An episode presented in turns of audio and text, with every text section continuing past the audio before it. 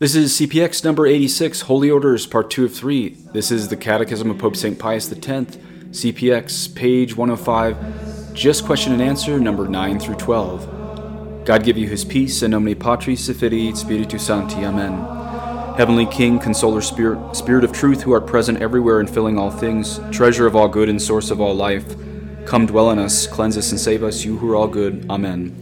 In nomine Patris Filii et Spiritus Sancti. Amen. Number nine, is it a sin to despise priests? Answer, it is a very grave sin because the scorn and insults cast on priests falls upon Jesus Christ himself, who said to his apostles, He who despises you despises me. Number 10, what motive should he have who embraces the ecclesiastical state? Answer, the motive of one who embraces the ecclesiastical state should be the glory of God and the salvation of souls alone. Number 11. What is necessary to enter the ecclesiastical state? Answer To enter the ecclesiastical state, a divine vocation is necessary before all else. Number 12. What should be done to find out whether God calls us to the ecclesiastical state? Answer To find out if God calls us to the ecclesiastical state, we should 1. Fervently pray the Lord to make known his will to us. Number two, consult our bishop or a learned and prudent director. Number three, diligently examine whether we have the capacity necessary for the studies, the duties, and the obligations of this state. Thus are the words of the Holy Pope.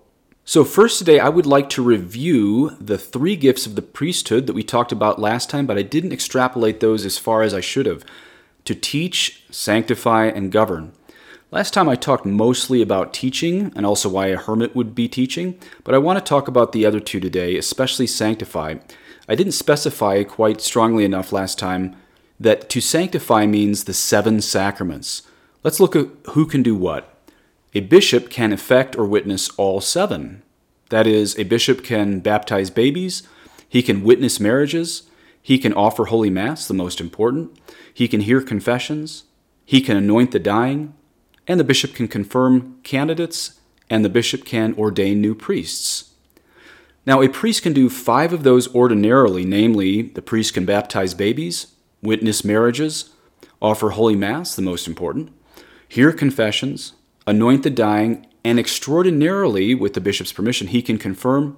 So, the only one of the seven a priest cannot do, absolutely, is ordain new priests. What can a layperson do? Well, a layperson can baptize in an emergency, and technically, at least in the Western Church, it is the couple who affects, effect with an E, affects the bond of marriage, or rather, God affects that bond through their ratification and consummation, and it is the priest or bishop who is the witness of those vows. Of course, in the Eastern Catholic churches, it is the priest or the bishop, and he is seen as the one who affects the bond. But again, in the West, it is the lay people who affect that bond in marriage. So the point is this that a lay person can do two sacraments, a priest can do six sacraments, and a bishop can do seven sacraments. So we obviously need the priesthood, despite what the German Synod of Bishops recently said. They want to get rid of the priesthood. Okay, now what does it mean to govern? To govern means to guide and rule your diocese as a bishop, or perhaps to rule your parish as a priest, pastor, or to rule your monastery as an abbot or even an abbess. Religious congregations, of course, have servant generals or superiors general who rule the congregation. But the church classically also taught that Christ is king not only of our hearts, but of every state, of every land, of every city, of every country, and therefore, because we traditional Catholics believe in the social reign of Christ the King, we priests are called to, of course, never hold public office, but we are called to have great sway in political decisions, especially ones that have import uh, towards the direction of salvation of souls. The official magisterium of the Catholic Church, at least again in official documents, has always denied this modernist American notion of religious freedom because that notion of religious freedom is based on rights coming from man. But we all know that religious rights come only from God, and God can never give rights to error course, God can allow license for error in his permissive will, which is why we don't believe in forced conversions, even any time in church history. But we do reject this American notion of religious freedom. Why? Because we, we apostolic Catholics confirm the social rights of Christ the King. Why? because every nation has a right to worship as the Catholic Church has given this worship, and we have no right to other, any other system of error. That's because God does not give freedom for error. And that's one reason people don't like me being online. Sorry to bring this up again. I'm, next time on the Holy Orders, it's not going to have to do with me. It's going to be only dogma. But I do want to mention that's another reason people don't like me being online is they don't know that the church is supposed to have tremendous influence on politics when these politics affect salvation, as all of these current matters do. And of course, modernists don't get this because they've never been taught the reign of Christ the King. On the other hand, modernists don't complain when Jimmy Martin shows up at the Democratic National Convention, so that shows that the left always has different standards for me. Okay, let's talk about the catechism today on just number 12 on a man just asking himself, or better, praying if indeed he is called to the ecclesiastical state, or in other words, how does he discern holy orders? Now, of course, a lot has changed since Pope St. Pius X wrote this, not in God's mind, of course, but rather on the state of the planet here that we have to take into consideration and discernment. In fact, I will I'll go on the record and say all of what the Holy Pope, of course, says is valid. Of course, he doesn't need my approval of that, but we do have to add a few things. I'm not going to subtract. I'm going to add a few things, since the very heresy he warned us about, the heresy of modernism, has filled nearly the whole church. So that's going to bear some warning on young men and young men discerning church vocations, ecclesiastical state vocations. I wrote a blog post earlier this year called Should a Young Traditionalist Submarine Through Normal Seminary? That's a blog I'm going to link in the show notes. Basically, what I wrote about is this question Should a young man who's a traditional Catholic attempt to not appear so traditional when he approaches the diocesan bishop and the seminary so he can come out gloriously a, tri- a traditionalist and we call it submarining because he kind of faked it a little bit in seminary, didn't try to look so extreme. Father Z thinks that such a young man who's a potential seminarian should kind of submarine and, uh, you know, maybe not put all of his cards on the table how traditionally is, so as to maybe infiltrate the infiltration. Father Z is a friend of mine in real life, and I like him. And I even get his strategy, but I personally think the hierarchy is too far gone into modernism to try that because the trad guy is just going to get crushed in his priesthood, kind of like Father Z and I did. oh, and it, here's the other thing it's also dishonest. And the bishops would agree with me on that, ironically, on that point alone, that it's dishonest for a traditional man to pretend he's like, you know, middle of the road just to get ordained. None of the bishops of this country nor me want dishonest men in the ranks. And I'm not being sarcastic that the bishops really don't want another me I've talked to a lot of me's across the country and many different dioceses, and almost inevitably, one of three things happens to them once they're ordained. Either they, one, compromise their own conscience on doctrine and or liturgy, or two, they get sent to the funny farm, or three, they get exiled, suspended, or laicized. And that's not me just being extreme. It's statistically true, and every diocese has one or two guys like me. I got exiled but never suspended or sent to the monkey house, but my enemies in the hierarchy have painted me as crazy even publicly.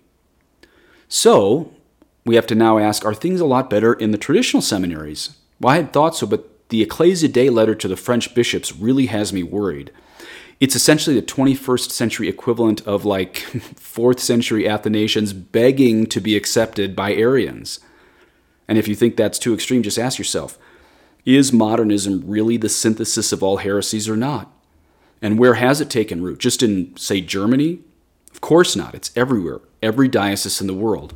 But let's telescope out from this current church crisis and just ask in the history of 2,000 years, is it wrong to have ambition, ambition to be a priest or bishop?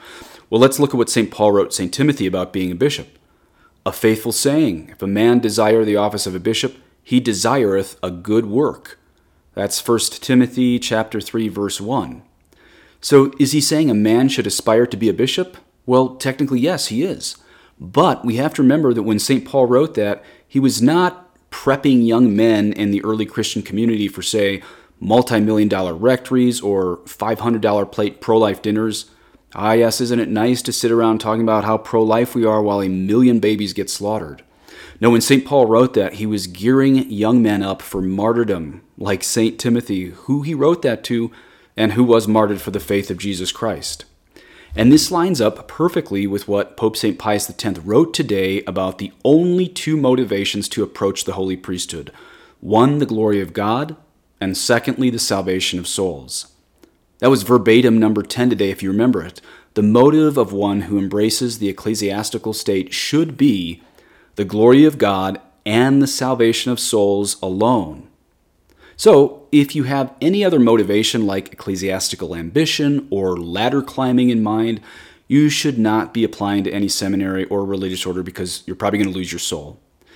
Now, here's the thing if you have sons listening who have the right motivation for the priesthood, I'm sorry if I scared them off a little bit, and I'm sorry to name these problems without solutions, but I really don't have a solution until most of the hierarchy returns to what the apostles taught.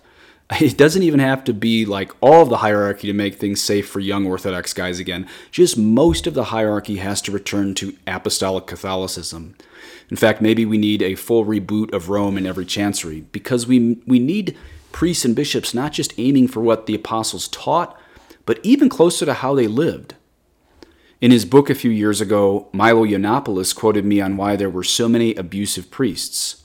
Milo was just such a victim himself in his childhood, but I won't go into that since there's kids listening, so I'll speak in code. People can keep listening with their kids. He did write a book called Diabolical about why this is such a systematic or systemic problem in the current priesthood. Here's a screenshot of him quoting me in his book.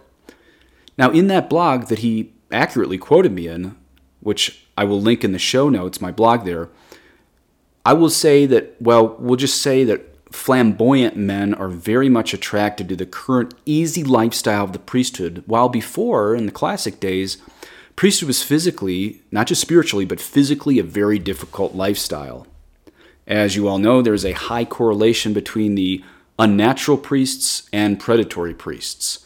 That's just a statistical fact that over 80% of the predatory priests admitted to that, you know, underlying disorder. We'll keep it in code. And even the USCCB website once quoted that from a John Jay report, over 80%. Of course, that website is now down off the USCCB, but homiletic and pastoral reviews save the basics, so I will also link that in my show notes. In any case, God bless Milo in his new conversion of striving for chastity and amazingly being able to name that malfunction of the modernist priesthood even before his conversion when he himself was living a alternative lifestyle. Anyway, he had an awesome conversion to Christ and traditional Catholicism. Here's Milo this past week at a traditional Latin Mass parish only 12 miles north of where my mom grew up, by the way. Hint, it's not Colorado. And Milo, if you hear this, we are praying for your perseverance, and I offered Holy Mass for you today. But even if you don't agree with Milo and me on how bad some things are, still we know there's only two reasons to enter the clerical state. There's only two reasons to approach holy orders. That is the glory of God and the salvation of souls. And even though being a religious brother or a religious sister doesn't fit under the title Holy Orders, we know there's only two reasons to approach the religious life the glory of God and the salvation of souls. Please say an Our Father for me that I may practice what I preach. Et benedictio Dei omnipotentis, Patris et Filii et Spiritus Sancti descendat super vos et maneat semper. Amen.